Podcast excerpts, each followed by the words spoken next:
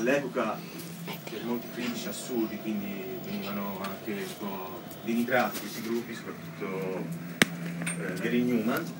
Insomma, sono lì in pole position per una carriera di grandi successi, partono, prima curva sbandano.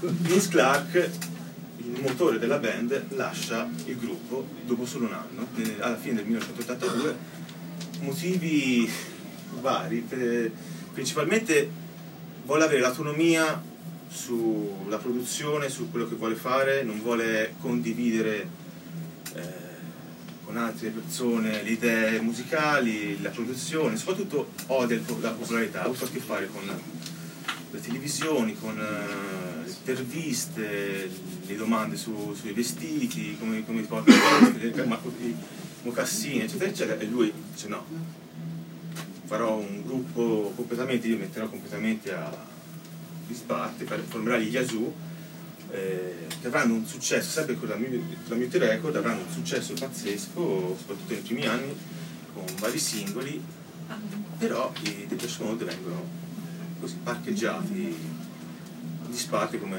gli ultimi degli, della carovana, insomma. E, e quindi si ritrovano queste, questa band formata da, da vari elementi che sono traumatizzati, non sanno, il loro anche amico insomma, li, li abbandona. E la prima idea è di, di mollare ovviamente, poi però c'è l'orgoglio, l'idea di Martin Gore che da, insomma, da giovane aveva scritto anche qualche canzone convinti comunque dal successo che avevano avuto, provano ad avere una seconda chance, provano ad andare avanti. Daniel Miller produce, li prenderà sotto la loro ala, proverà a, a produrre il disco, insomma, a dargli un po' di, di, di incoraggiamento. E, mentre gli Yazoo hanno successo, i Depeche Mode escono un anno dopo con una Broken Frame, che a tutti gli effetti il primo disco dei Depeche Mode, perché c'è già tutto l'umore di Martin Gorge, cioè tutto lo stile, gli argomenti, la vita, eh, i suoi riferimenti, però sono tutti in chiave naif, tutti in chiave ingenua, perché sono, molti dei testi sono, quando lui aveva 15 anni, li porta per disperazione, per, per, per contingenza di tempi di, di, registrare il disco, e li porta e provano a trasformarli in canzoni eh, in pop però già, già, senti già qualcosa di diverso, non è la stessa musica altri, delle altre band, è già più intima, già più crepuscolare per certi versi. Possiamo ascoltare un pezzo, ho scelto tra i due capolavori, uno è Living Silence, l'altro è The Sunday Rainbow. Lo ascoltiamo minuto, se si può. Questa? Sì. Ok.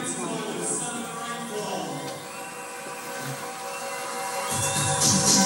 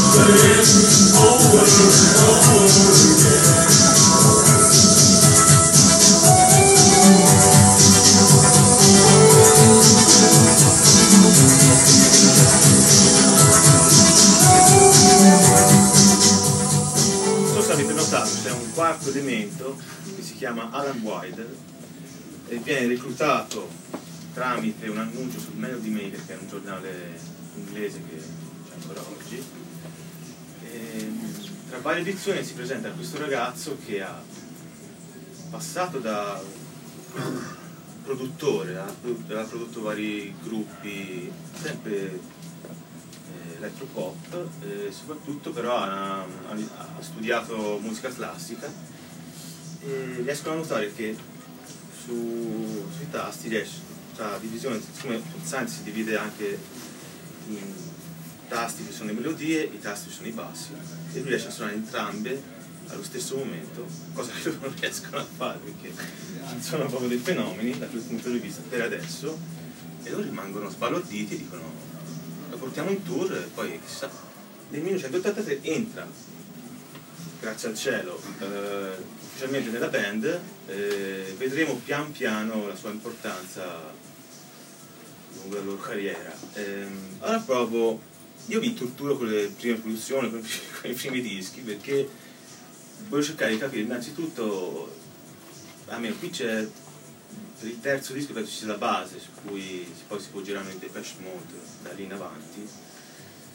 E il terzo disco si chiama Construction Time Again e, ehm, e come produttore riescono ad avere um, un signore che ha avuto a che fare nel 1978 se non sbaglio con uh, John Fox eh, che aveva, con, Met, con Metamatic aveva fatto un disco che è già è, è l'ABC del Sun Pop.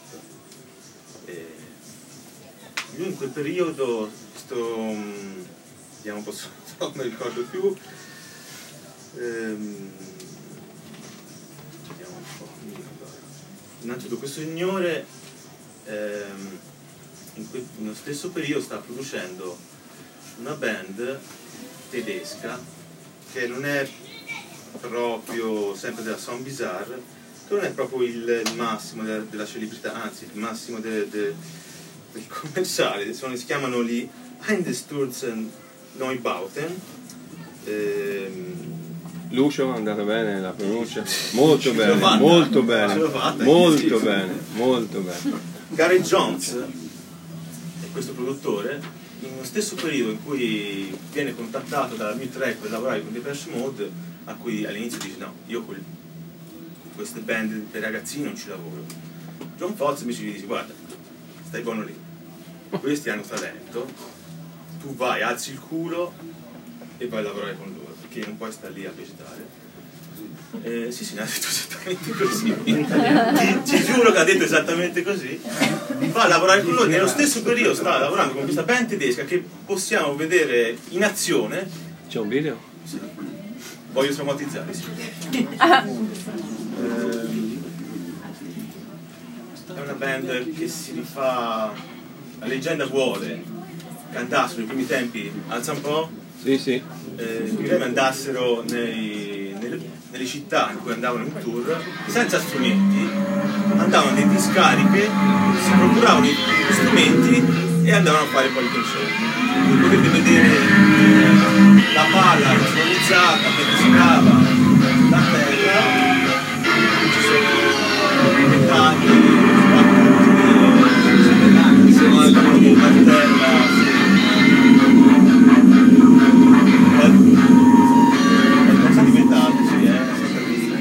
Devo far sentire te o loro? No, ah, però facciamo sentire loro, eh. Ecco, vado. Ce l'ha avuto sega, aspetta.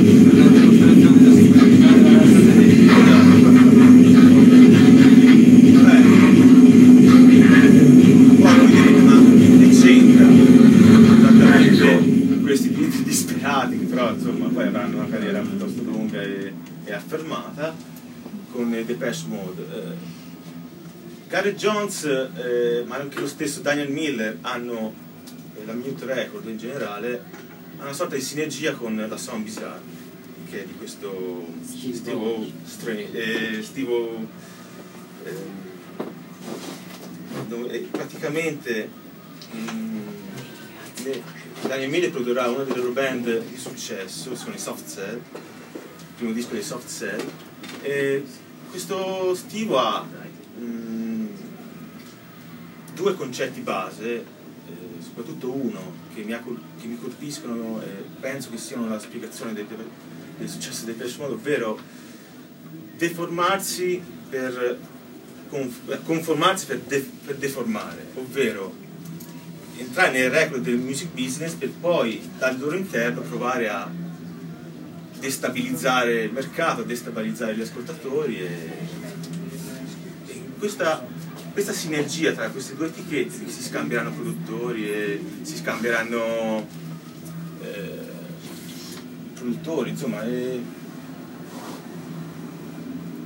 da Mute si ispira, penso si sia ispirato, io l'azzardo così, però la sinergia è piuttosto confermata per tutto il decennio, avranno modo di, di, di colpire nel segno, nel, nel, conformarsi per deformare.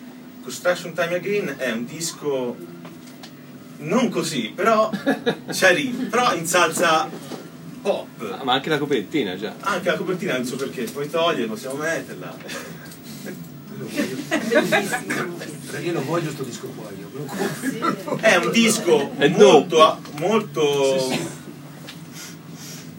Diffi, no, difficile però è strano è, soprattutto c'è una canzone che è fatta solo di rumori di, di, di campionature perché eh, questo produttore Gary Jones li, li li spinge a utilizzare il campionatore per registrare suoni dell'esterno, rumori dell'esterno, per poi campionarli e renderli in, sala di, di registrazione.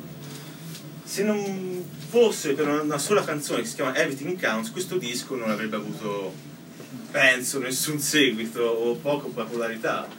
Invece Martin Gore, che è in pieno trip anticapitalista, sono i testi se andate a vederli sono completamente alieni rispetto a quello ciò che farà più avanti. Eh, però riesce a coniugare tutti questi elementi strani in una canzone pop che avrà successo e noi ce la vediamo in un studio particolare con una persona particolare che ce la presenterà ecco francese, Depeche Mode. Ci faremo spiegare anche che cosa vuol dire esattamente e per quale ragione hanno scelto questo nome. Il titolo della canzone che ascolteremo da loro adesso è Everything Counts, cioè tutto importa, tutto conta. Perciò, amici di Super Flash, il nostro mini show inizia adesso con Everything Counts, nell'interpretazione di Depeche Mode.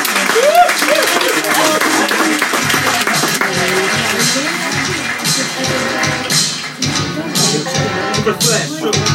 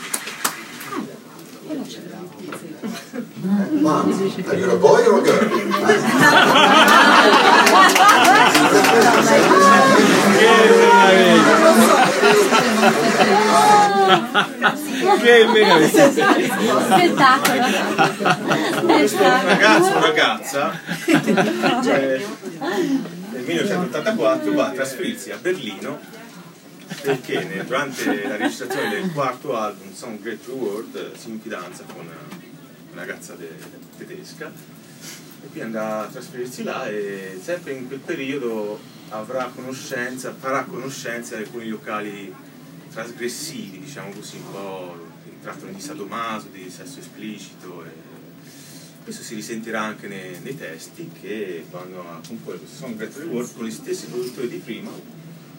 La band va, ne- viene portata da Gary Jones agli Anza Studios dove hanno registrato Bowie, Ino e Robert Fripp eh, la trilogia berlinese, ben prima degli U2 eh, ehm, e quindi continuano questa lo stesso identico spirito di conformarsi alle classifiche però con uno stile tutto loro, con una strumentazione tutta loro che li rende un po' piuttosto non alieni però particolari rispetto al New Romantic, la scena electro pop, synth pop del, del periodo tra Duran Duran, gli Spandau eccetera eccetera sono si, si creano un mercato tutto loro. Questo, questo disco soprattutto grazie a um, due singoli che sono Blast from Rumors e Master and Servant faranno breccia nelle radio delle college radio americane che tendenzialmente eh, quel periodo stavano trasmettendo anche i Rem, stavano trasmettendo gli due, altre band che vedremo quando andranno a finire. Meno synth e più rock, eh?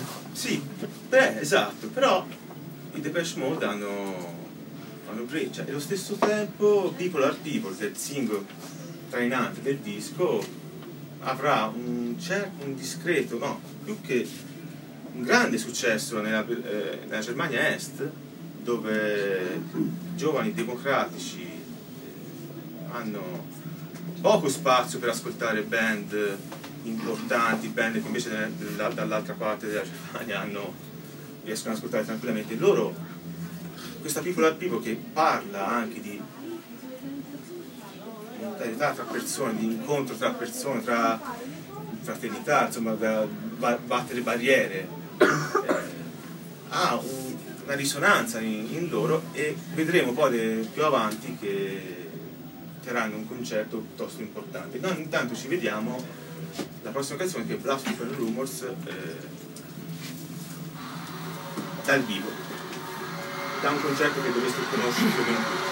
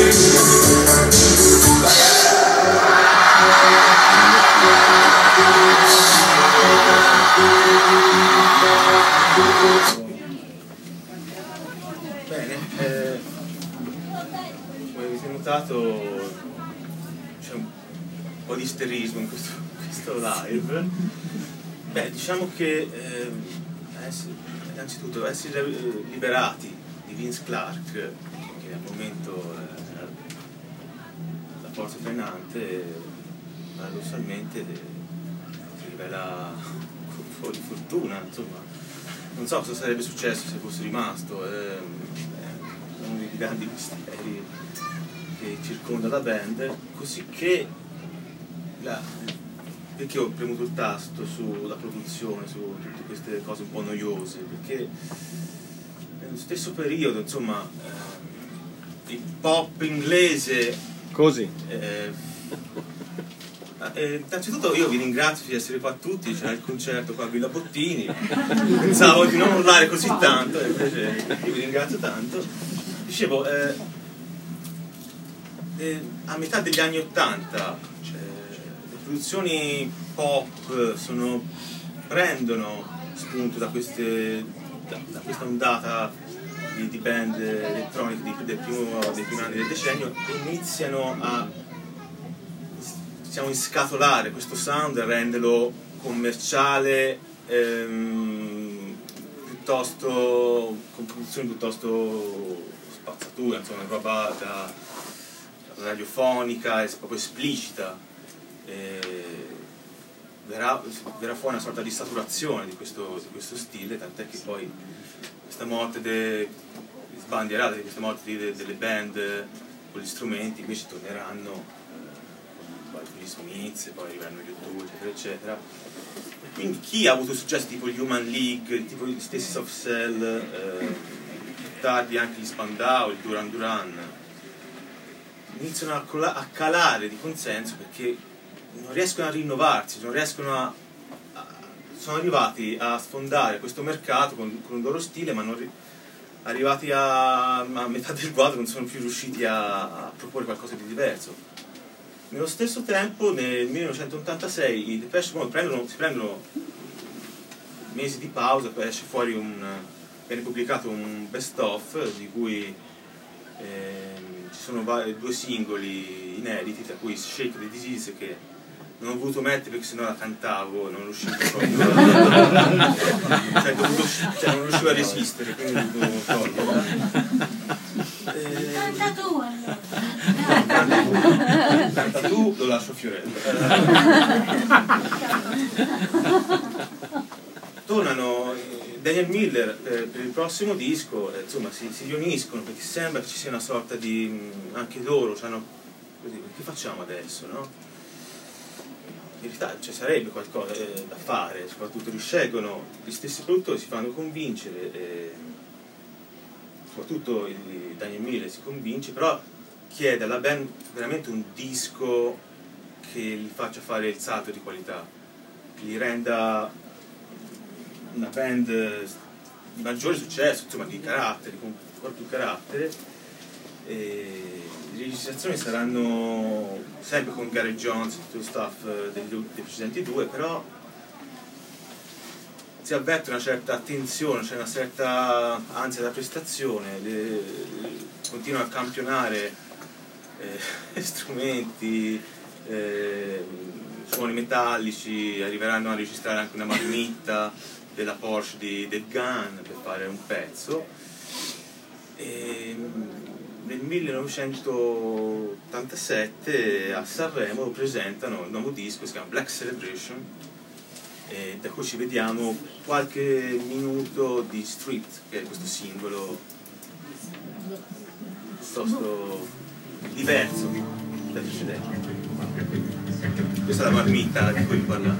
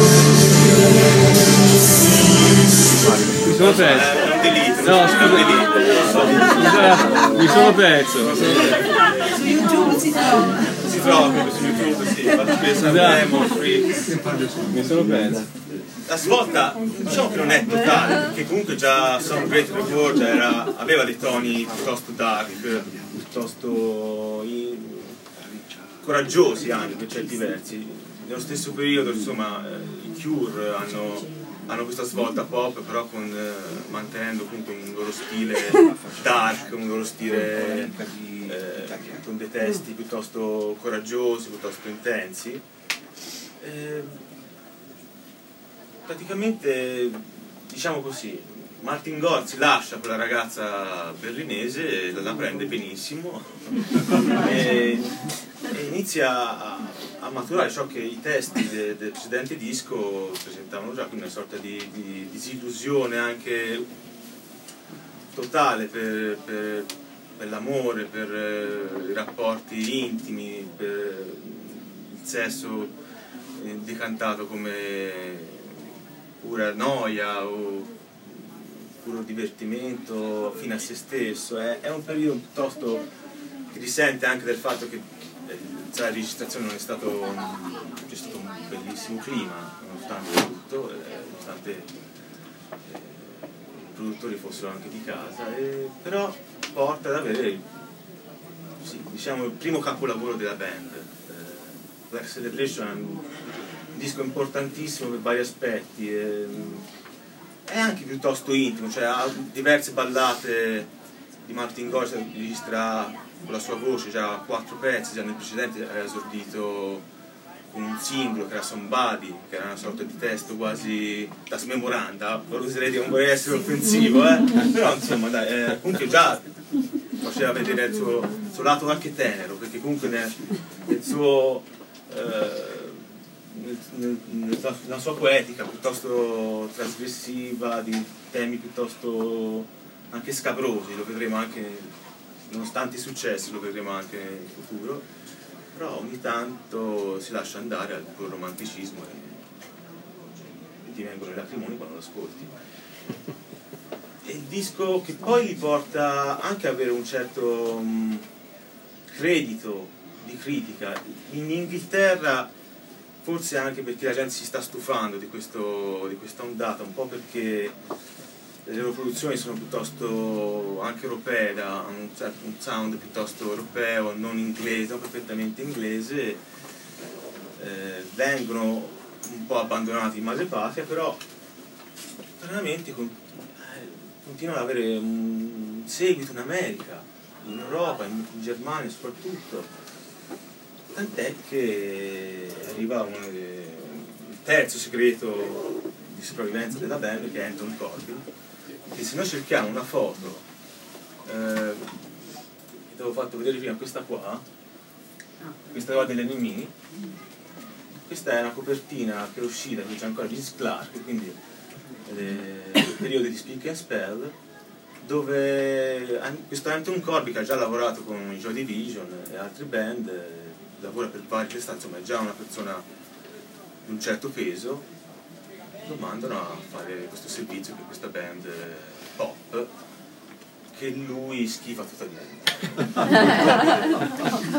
Gli farà lo sfregio di mettere il Dave Gunn, il frontman, davanti sfocato che non si vede e gli altri tre dietro si vedono rimpiccioliti. Così a caso, così per tanto per dire, no? Eh, non la prende benissimo Dave Gunn per- in quel periodo, però eh, ascoltando Black Celebration qualcosa è cambiato. E- e per il quarto singolo, Question of Time, collaborano con un video che all'epoca i video insomma erano piuttosto importanti, sì, direi che erano piuttosto importanti. Dopo questa collaborazione negli anni diventano ancora più importanti. Prima per i Depeche Mode i videoclip erano una tragedia, un'autentica tragedia. C'è un video che facevo vedere prima di See You, che era il singolo di Broken Frame, con loro abbracciati con delle galline.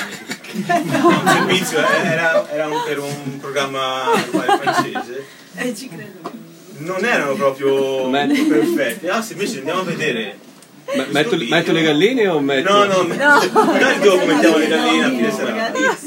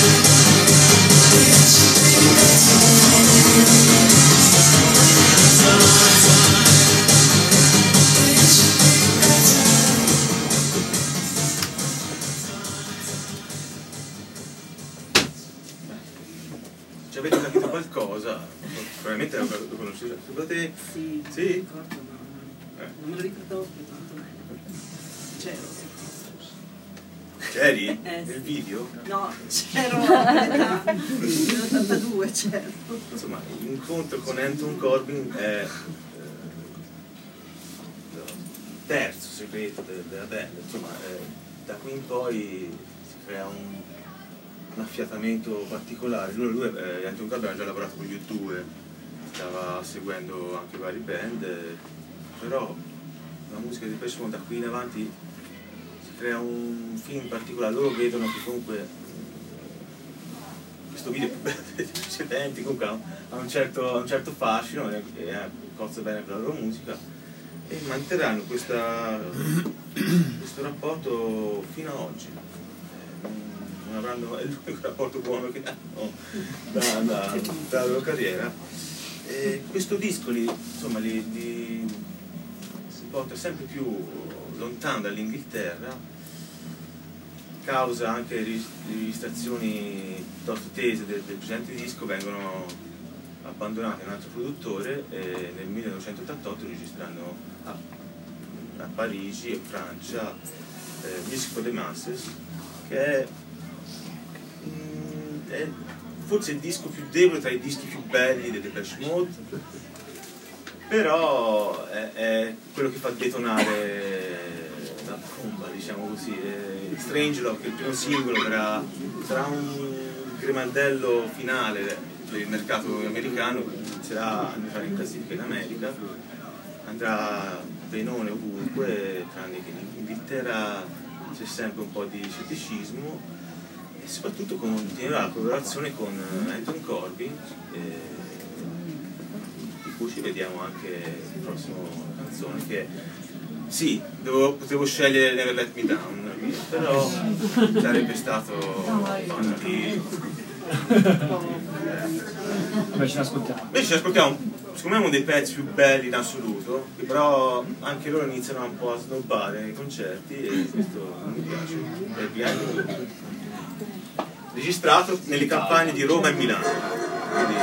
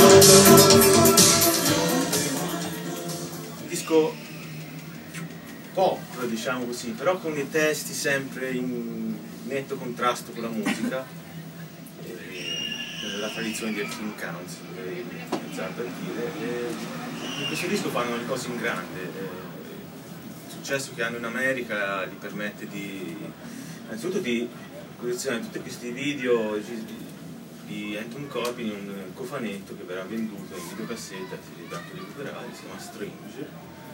Fanno un tour, eh, Tour of the Masters che avrà 101 date, eh, di cui due date in particolare sono importanti, una a Berlino Est, finalmente fanno il primo concerto a Berlino Est dove verrà anche simbolico per, per- per la- per quelle, quelle persone, per quei giovani ragazzi che verrà, eh, verrà mm, realizzato un documentario che è uscito pochi anni fa, eh, con le interviste con la band riguardo anche i temi dell'epoca, hanno di lungo tanto, tutta una storia bellissima. E l'altra data è quella di- famosissima di Rose Bowl di Pasadena, perché è il 101esimo concerto e riescono a fare un concerto in un stadio americano per una band diciamo così alternativa viene considerata sono sempre stati considerati come una band alternativa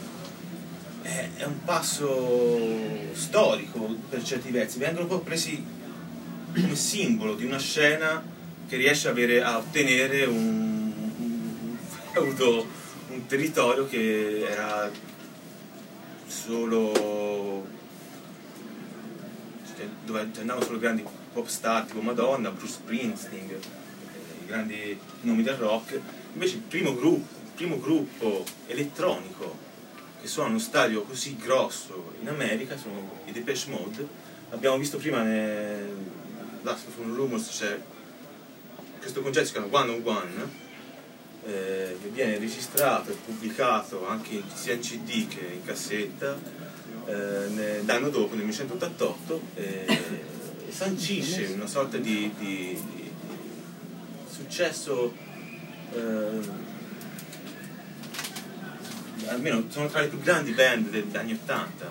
eh, eh, il grande traguardo che tempi di, di Vince Clark sembrava ormai sembrava pura, pura, puro miraggio. eh.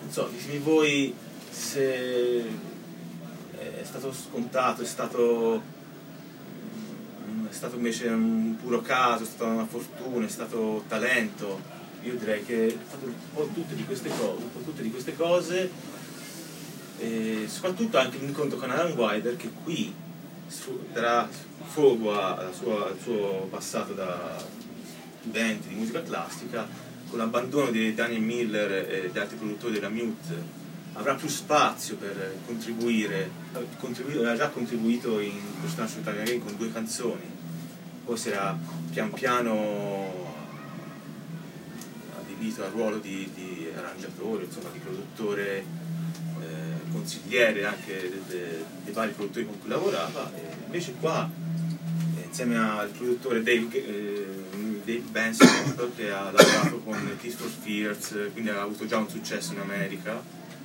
eh, si sente l'impronta di Alan Wilder e, e da qui in avanti il suo contributo sarà fondamentale perché tanto durante il concerto di Pasadena eh, Martin Gore annuncia che non è che faremo una pausa perché io avrei già registrato qualche canzone così tempo di, di, di darci un secondo poi andiamo a registrare a Milano andranno a Milano a registrare il disco nel 1989 tra- passando serate a divertirsi eh, fare notti brave a Milano eh, e la mattina dopo eh, registrare con dei ritmi piuttosto intensi ma una grande unione di intenti.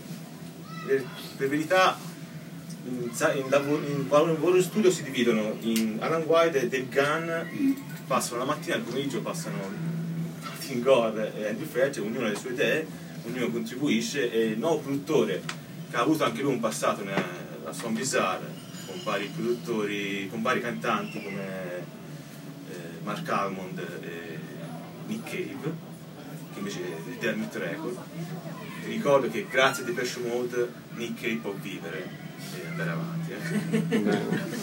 Eh, insomma questo produttore Flood eh, con questo passato eh, viene insomma un nome fidato eh, con cui vanno a lavorare a Milano poi andranno a registrare tutto a mixare tutto a- negli studi di Londra e uscirà un disco che si chiama Violator eh, anticipato in America da un singolo che esce però alla fine del 1989 si chiama Personal Jesus che vende un milione di copie in poche, in pochi, giorni, poche settimane ed è ed è la canzone più totale in America una band inglese riesce a avere mm, delle cifre assurde anche per, per- tradizionalmente le band inglesi a parte i Beatles eh, non hanno un grande seguito in America. Successivamente nel febbraio del 90 esce Enjoy the Silence. E mm, un mese dopo hanno questa grande idea di fare un firmacopie Allo Sky Stone. un- insomma a un, be- a un centro commerciale di, di Los Angeles che viene preso d'assalto da 10.000 fan mandando in tilt completamente quella parte di città e facendo dire a David Gunn che forse è meglio non fare più queste cose Ecco non- per quello non sono venuti l'ultima volta. Esatto? Ormai loro sono traumatizzati. Questo successo in America è così potente anche grazie a questi due video che- di cui io ho scelto Enjoy the perché non riuscivo a, a farne a meno di questo video e, Lopezzi, dove sono andati? e andiamo a vederci questi No, aspetta, aspetta, Sì, sì, dove sì. sono andati? Se avete da aggiungere qualcosa, un pensiero, qualsiasi cosa, ditelo. Che le ultime tre canzoni, dalla prima alla seconda alla terza, queste canzoni sono passate in discoteca. Chi ha vissuto il periodo delle discoteche, praticamente queste canzoni erano a tappeto, tu sempre. Io non c'ero. Purtroppo non c'ero. Cioè, non lo so, forse uno di noi c'è stato a ship, no? Io faccio domanda, negli anni 70 passavano anche cazzo in discoteca. Mia ma- secondo mia madre Sei pronto? Quando vuoi. Craft. Secondo mia madre sì.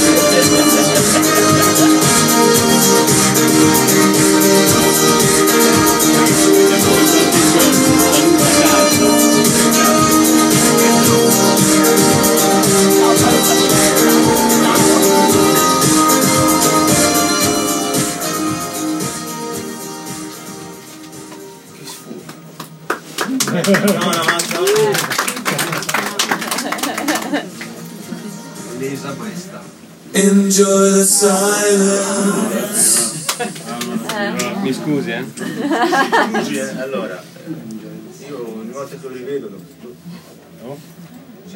sono dei, dei fotogrammi che si li fermi, sono autentiche foto meravigliose. Eh, però l'idea principale, l'idea per la band per di questo singolo era fare una cosa canonica che li rendesse più appetibili al pubblico, più, più seri, insomma, avevamo registrato un promo sopra i Team Towers dove, dove era una tv francese e quella doveva, essere insomma più o meno l'idea solo che poi Anton Corby li convince a meno male a fare questo video anche per, per un altro motivo che più o meno avete, ci siete arrivati insomma a rivedere, a rivedere quel video lì insomma è un po' inquietante.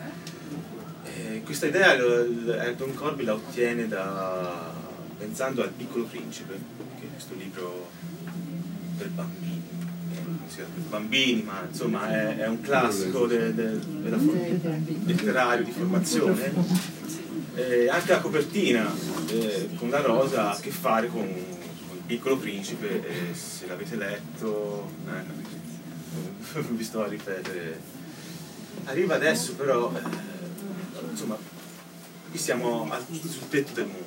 Cioè, praticamente vengono, vendono 30 milioni, più di 30 milioni di copie almeno nel 1990 e sono la band più importante così che insomma almeno nel 1990 intendo. E poi saranno gli due che gli ruberanno anche il produttore andranno agli Anza Studios eh, faranno un baby ehm, quest- questa produzione minimale che, che- che ispira anche il disco, viene ripresa anche da tanti altri artisti. Insomma, loro sono sul tetto del mondo. eh, nel frattempo Dave Gunn si divorzia dalla sua precedente moglie di cui aveva un figlio, si sposa con la sua press agent, eh, si chiama Teresa Conwell, se è presente. E si fa crescere i capelli, si riempie di, di tatuaggi, si va a trasferire a Los Angeles, inizia ad ascoltare Jesa Dish, no? No, ok. Gruppi grunge perché nel 1991 arriva, il- si esplode il grunge. Eh, sembrava che il 1990 potesse annunciare chissà che cosa a livello di queste produzioni, invece nel 1991 anche per merito del Bash Mode, possiamo dire, grazie a- al concerto di Rose di Passato, così anche per tante altre band hanno contribuito a dare importanza alla scena alternativa, il grunge alla fine esplode, il conformismo per, per deformare, che detto da Steve Strain, eh, produttore de- de- della Son Bizarre, che nel frattempo è fallita, sta andando in malora, al contrario della Mute che invece ha quel, precedente, insomma, l'ha, seguito e l'ha sfruttato bene. Insomma, ehm, ha questo cambio radicale di vita, inizia a darci dentro con insomma pare che sua moglie, questa nuova compagna gli fa entrare in alcuni giri un po' loschi. E nel 1992 quando si devono ehm, organizzare durante un meeting per il- tra la band per organizzarsi per il secondo per il prossimo disco lui si presenta conciato in quel modo. Loro non lo vedevano loro quando finiscono un tour vanno a vivere vanno già a vivere eh, per, per fatti loro. Ehm, quindi non si vedevano da, non sapevano di questo suo cambio di, di stile e gli impone di fare un disco rock. Tutti dicevano ma magari cerchiamo di, di rendere meno prevedibile il nuovo sound diceva Alan Wilde proviamo a fare qualcosa più, di più scordinato di più imprevedibile insomma Violet è un disco perfetto dall'inizio alla fine non, è- non non ci sono discussioni su questo. E invece il precetto è io voglio un disco rock o se no me ne vado. Questo è il diktat che lascia Dave Gunn e loro si vanno a trasferire in una villa a Madrid eh, provando a, a improvvisarsi una band con degli strumenti veri, vogliamo dire veri? Vogliamo dire veri. Basso, eh, Alan Wilde si, si improvviserà batterista, bassista, la chitarra ovviamente andrà a Martin Gore, che nel frattempo insomma, aveva già inserito la chitarra nei, nei dischi, già da Music for the Masses in poi. Però ci vuole molto tempo per, eh, rendere, portare dei risultati, le, sessioni di registrazione si, si dilungano, inizia ad esserci frustrazione, inizia ad esserci un malessere che porta poi a una vita di studio dove la gente dorme, la gente Martin Gore e Andrew Fletcher leggono, leggono il giornale, Alan Wilde là che suona la, batteria che continua a darsi da fare, c'è Flood, sempre lo stesso produttore di ma è cambiato completamente il clima all'interno della band. Dave Gunn eh, si improvvisa pittore per passare le giornate a, a dipingere. Quando arriva Daniel Miller per fare un, eh, un sopralluogo queste settimane vede questo disastro, dice qualcosa, pare che qualcosa non va, li prende, li porta ad Hamburgo e li costringe in un, un- uno studio di registrazione un pochino più piccolo per provare a, a contribuire a, a- a far riavvivare un po' di, di rapporto tra, tra tra i membri. Invece sì, migliorano le cose, però c'è malessere continua fino alle ultime sessioni di registrazione dove c'è da una parte Alan Wilder con le sue idee, eh, quella sua sorta di produzione un pochino più coraggiosa e dall'altra parte c'è Martin Gore eh, e Andrew Fletcher che invece vogliono, comunque hanno altre, altre idee, c'è Dave Gunn che invece sparisce per giorni, non si fa vedere, torna, incide le parti vocali e sono perfette, ha uno stile modo in cui migliora vocalmente Dave Guy in questo disco è secondo me mm, oggettivo. L'eroina aiuta. L'eroina aiuta. forse la disperazione de- de- de- dell'essere entrato nell'eroina aiuta. Ehm, diciamo che il rapporto prima della band in Violeta era unito, cioè Enjoy the Silence nasce da una ballata al piano completamente lenta, tranquilla, e Alan Guardi dice guarda ma ha una melodia pazzesca, proviamo a metterci un- una base ritmica più dance, più, più, più insomma che, che ravvivi un po' l'atmos- l'atmosfera e poi dopo David- eh, Martin Goyle aggiunge la melodia e nasce Enjoy the Silence.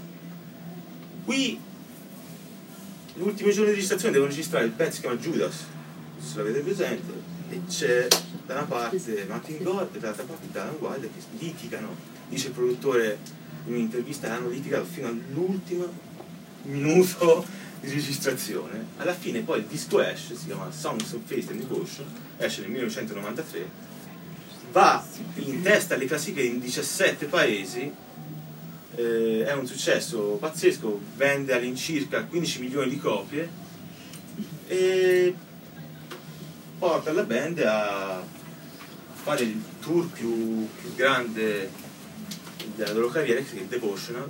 Sono 159, no, 151 date per 2 milioni di biglietti venduti tra il 1993, 94, 93 e l'estate sì, del 94, cioè un anno e un qualche mese di tour con i problemi che non sono minimamente risolti. Ho detto bene su qualche cosa che vedo qualcuno. Sai, ricordo più. No, ma voi se, se- se avete da, da puntualizzare qualcosa ditelo. Lei ha detto a me, beato a te che ci sei stato. Eh, mi andava alla sigla. Insomma, in questo tour eh, di cui ora vediamo un'esibizione, l'impatto è forte, come è anche forte l'impatto del primo singolo che è I Feel You, e ci andiamo a vedere.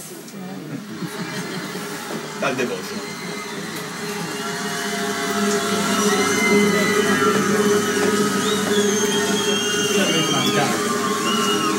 Thank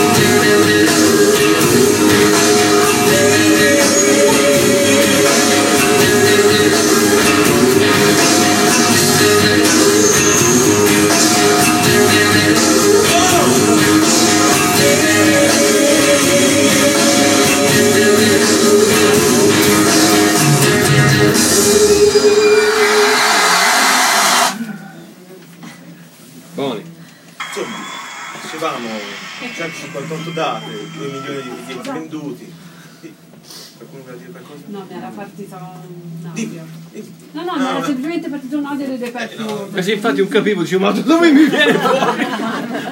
Io avevo- Che cazzo hai? ho avuto un attimo di... Il panico. Dite a Dio, che mi è partito? Le 158 date sono intervallate da, da un arresto ar- cardiaco di Dave Gunn, Ecco.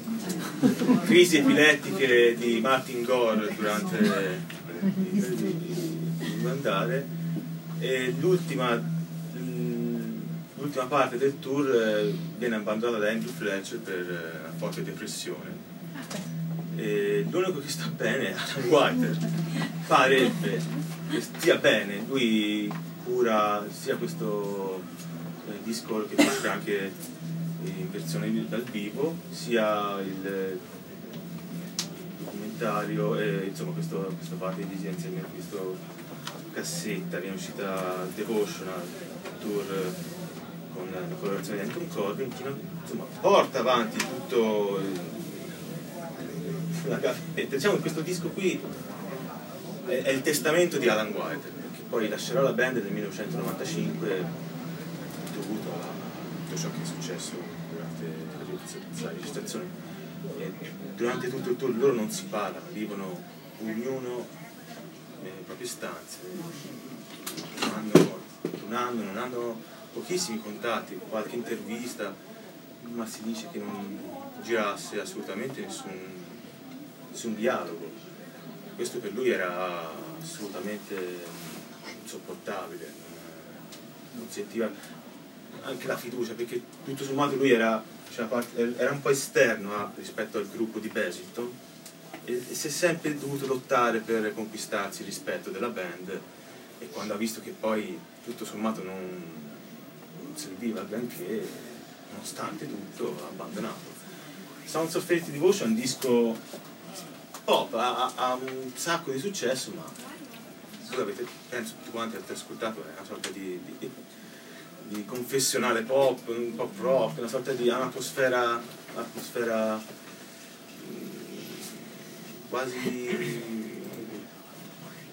No, non No, direi. invece sì, anche dai Dici? video, eh sì, tutte le iconografie di quel bene, tutta, Sì, eh, però- si rifà tutta la pittura del Medea. Assolutamente, però, Condemnation. però a livello musicale io ci sento qualcosa di... di, Mistico.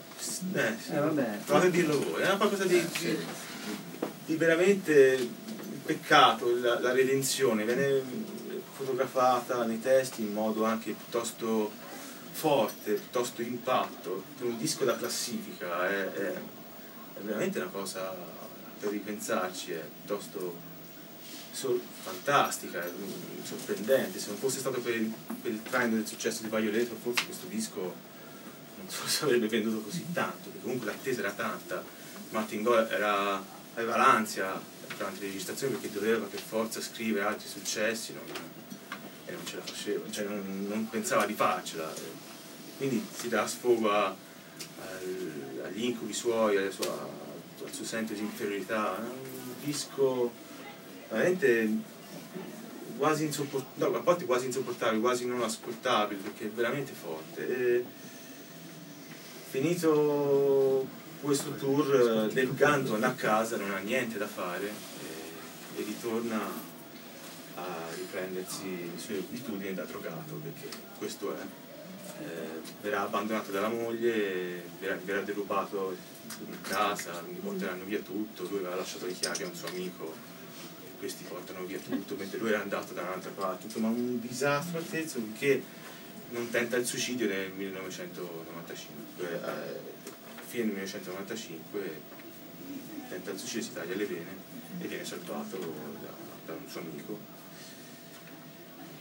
Prova a riprendere poi nel, nel 1996 le registrazioni per il prossimo disco, ma in condizioni pietose, no? non sta in piedi, ha voce, ha voglia. Hanno questa grande idea di, di mandarlo, perché lui frattempo si era trasferito in Inghilterra per le registrazioni, di rimandarlo a Los Angeles e, e lavorare insieme a un insegnante di canto per fargli ritrovare la voce. Quindi lui ritorna da nel luogo in cui li aspettano gli spacciatori e lui ritorna nel, nel, nel, nel- circondario. Esatto, perché la band non si era, non si era resa conto. Eh, Martin Gore dice che lui era piuttosto ingenuo riguardo, lui pensava che si stesse curando, che si stesse affrontando la terapia di... di- lui non, non- anche lui stava, non stava bene. Eh, oltre alla crisi epilettica aveva anche una crisi di... insomma era anche un po'... dava un po' giù di, di alcol.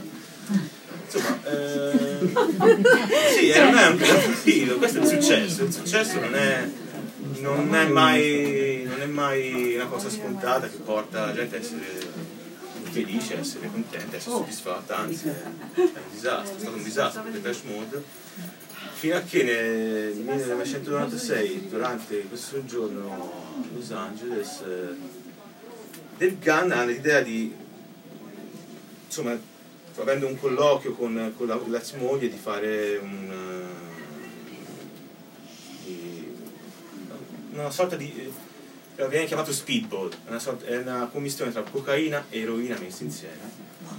E lui va in overdose e viene ricoverato e pare che per due, per due minuti tre sia morto non respiri ci sono più speranze Un'idea meravigliosa della, della ex moglie. sì, no, la smoglia la smoglia era una- pare fosse una grandissima stronza. Una bella trova. Sì, eh, sì, infatti viene, insomma, eh, l'aveva lasciato, eccetera, eccetera. Lui però riesce a sopravvivere, lo riescono a strapparlo dalla morte eh, e lo incatenano a terapia per, so- sotto controllo medico fisso per mesi. Ora noi ci vediamo un pezzo che è In Your Room che è preveggente, cioè Martin Gold da qui in poi sembra che canti eh, ciò che sta passando del canto, sia in questo disco sia nel prossimo disco. Tanto per essere ingenui, diciamo così.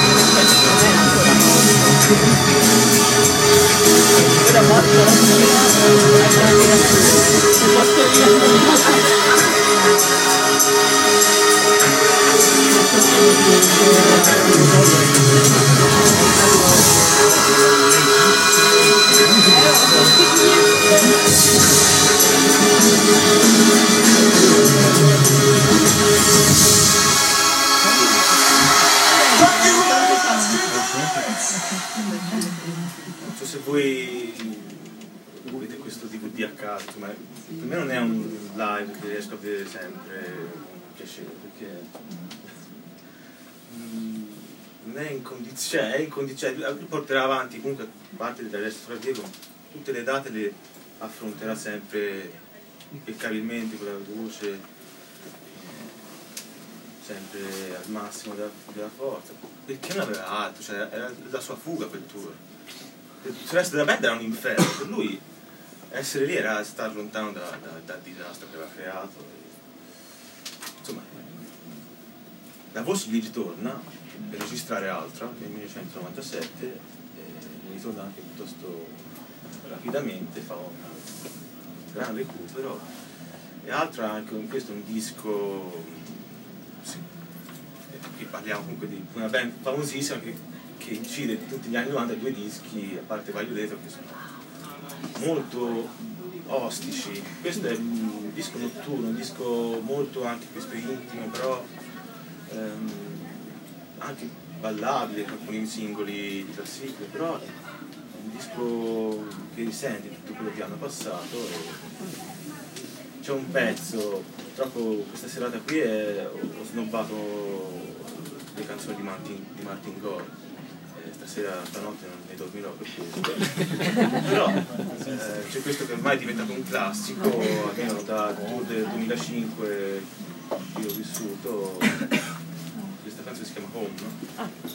Eh, da, da, sing- da quarto e terzo singolo del disco è diventato poi una classico, ma però che conosciamo solo noi, cioè non è che, che è diventato, ha fatto spaccato le classifiche, ha, ha detronizzato tutto, però per noi è, almeno per me ogni volta che la vedo è- mi si rotola il cuore perché è un pezzo meraviglioso, un testo meraviglioso, si chiama? Vedere.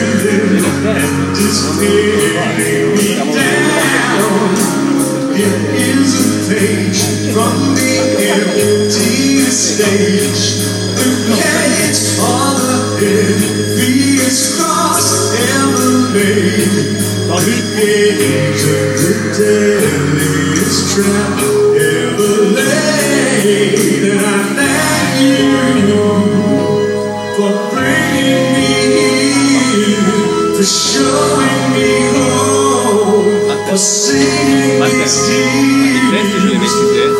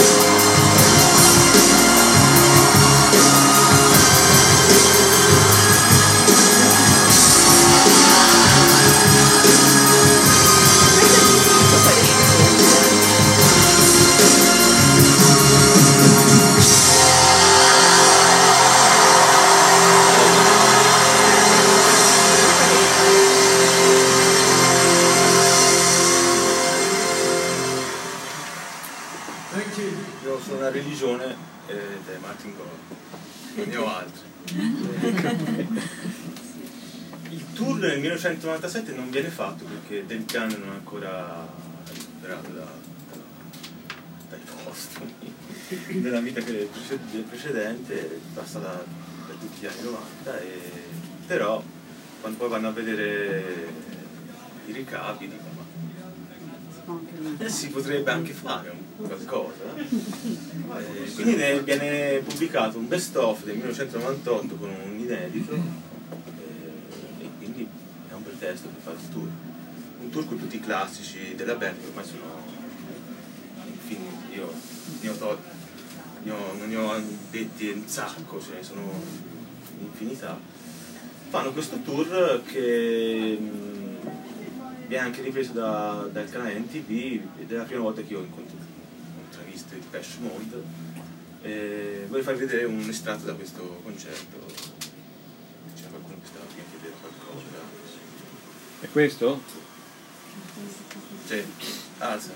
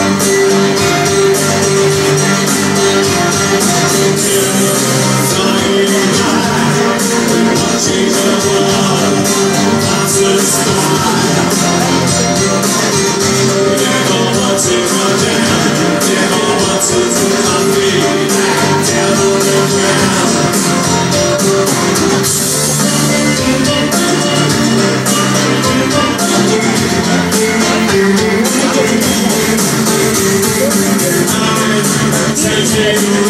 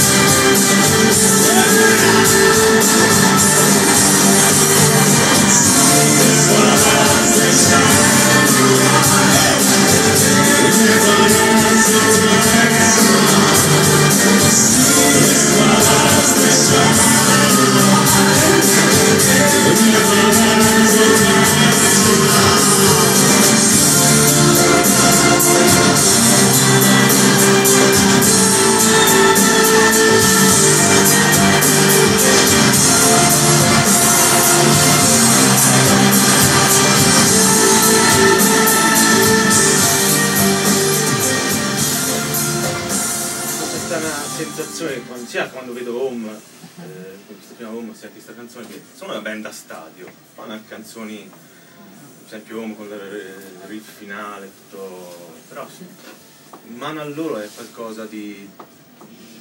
non ci vedo banalità, non ci vedo eh, faciloneria, c'è la richiesta di, di- di ringraziare il pubblico per forza di cose. Eh, qui è- da qui in poi i Depeche Mode diventano un classico, sì, eh, inizieranno a, a acquistare anche i fans più giovani. nel 2001 pubblicano un disco che si chiama Exciter dove prendono il produttore di Bjork che in quel periodo è la novità elettronica più rilevante e viene inciso solo, con questo produttore che, di Bjork e Martin Gore con Andrew Fletcher che lui è il fondatore della band quindi può fare quel cavolo che gli pare che cioè, perdere quando gli altri dicono ma non fa mai niente no, eh, la roba è sua quindi non e soprattutto Del Gunn non viene relegato lì eh, a cantare queste canzoni che sono molto lente mo- è un disco molto elettroacustico si, si diceva una volta eh, ha un successo relativo alla fama della band, ma non ha. Sembra un disco di Bjork, insomma, non è, non è esattamente il disco, cos'è, un disco di Depeche Mode, è bello, è un bellissimo disco, ha dei testi meravigliosi, delle canzoni meravigliose, però non ha l'impatto che, che ha avuto i dischi precedenti. Questo se ne accorge, il primo che se ne accorge è Dave Gunn, che nel 2003 pubblica il suo primo disco solista e nelle interviste promozione del disco ha da ridire riguardo agli altri membri della band eh, dicendo che nel prossimo disco lui ha bisogno vuole scri- scrivere le sue canzoni e pubblicarle nei dischi di Depeche Mode. La gente dice oddio è tornato come dieci anni fa a fare le cavolate, a, a impazzire. Invece quando vanno a un- all'incontro per pianificare il disco si ritrovano davanti un, un sobrissimo, serissimo, e anzi eh, presenta i vari coautori con cui scriverà le canzoni. Eh, il disco è Playing the Angel, uscirà nel 2005, è un disco meraviglioso, secondo me.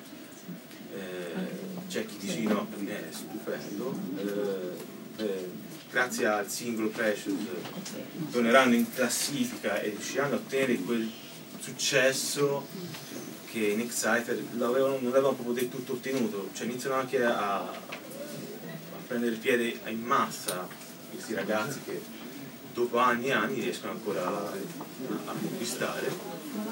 E da qui in poi eh, purtroppo non ascoltiamo niente da questo disco perché sono un idiota, però ci ascoltiamo.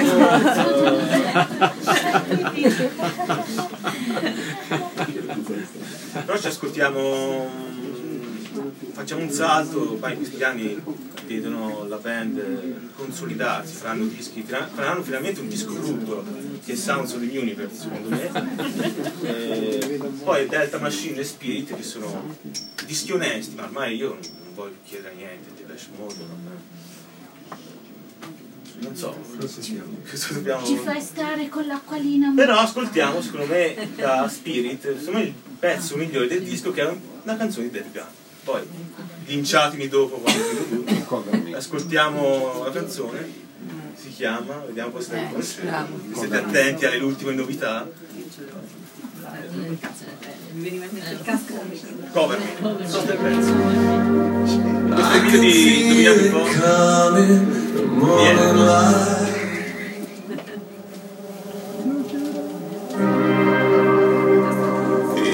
So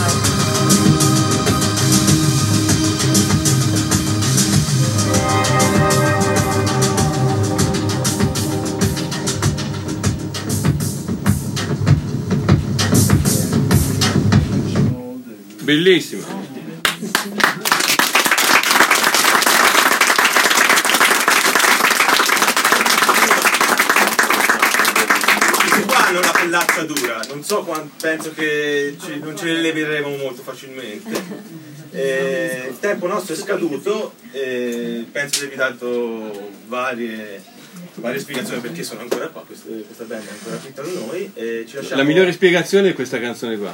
Spettacolare. Bellissimo. Quanta gente non fa più canzoni così eh, nati dagli anni 80? Quindi si ritorna al discorso chi è sopravvissuto dagli anni 80. Noi ci lasciamo con. Gione si Carità. chiederebbe, si chiederebbe il video quello del- delle galline. Delle galline. Per chiudere la sera. Allora noi smontiamo tutto e ci ascoltiamo Personal Jesus. E mangiamo, beviamo. No, ma prima può. le galline. Ah, fai vedere le galline, fai vedere le galline. Dove, le- Cercale, però. dove sono le galline? Eh, provi. Eccole! Bravo René, che velocità. Sì, Alza, alza. Dobbiamo mettere. Qui siamo al top. Cioè già il vestito è... No, questo è.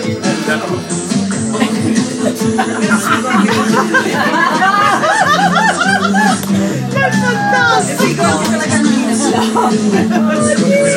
Pezzo di bandera. Faccio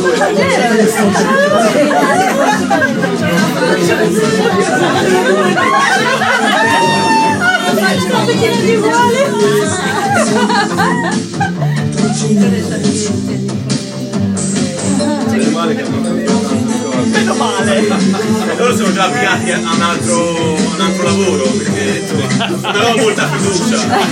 Poi è venuto fuori che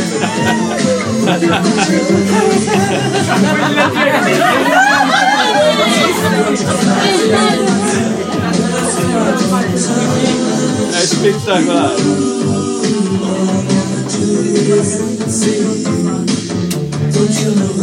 bellissimo. Tanto poi le fanno capelli uguale alla festa. Oh, roba russa. È meraviglioso.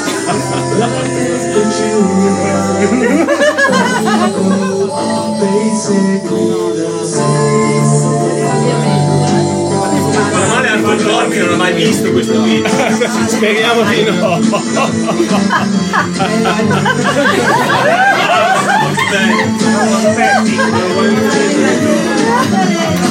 Ma lui guarda!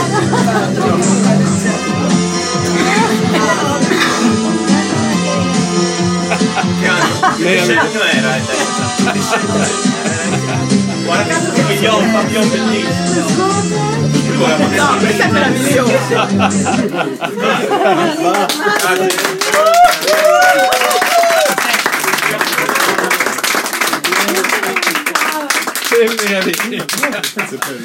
Più bella chiusura. Meraviglioso. Vi ricordiamo a tutti per il 13 di Eh giugno detto. la- lo Springsteen Night. Lo spritz no. Ragazzi, no, per andare al.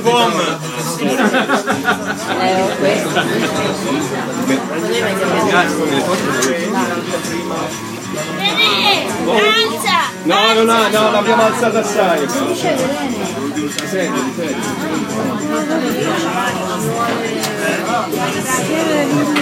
ti senti.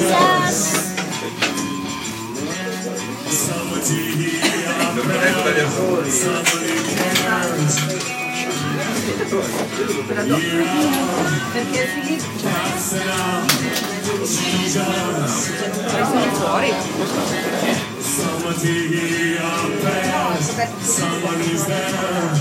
Deve portare le sedie fuori. Quella cosa è cosa buona. Uno prende la sedia e si porta fuori. Bellissimo. Come sai, la vita del devo farlo. No. Qualche appunto, qualche libro buono. Andavo via.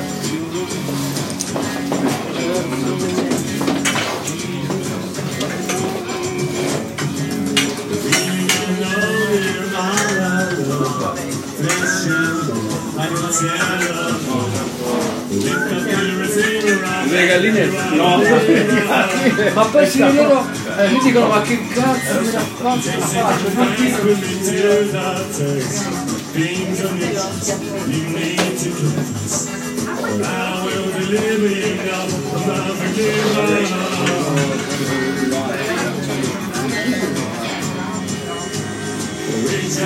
Hai materiale da fare, da mandarli.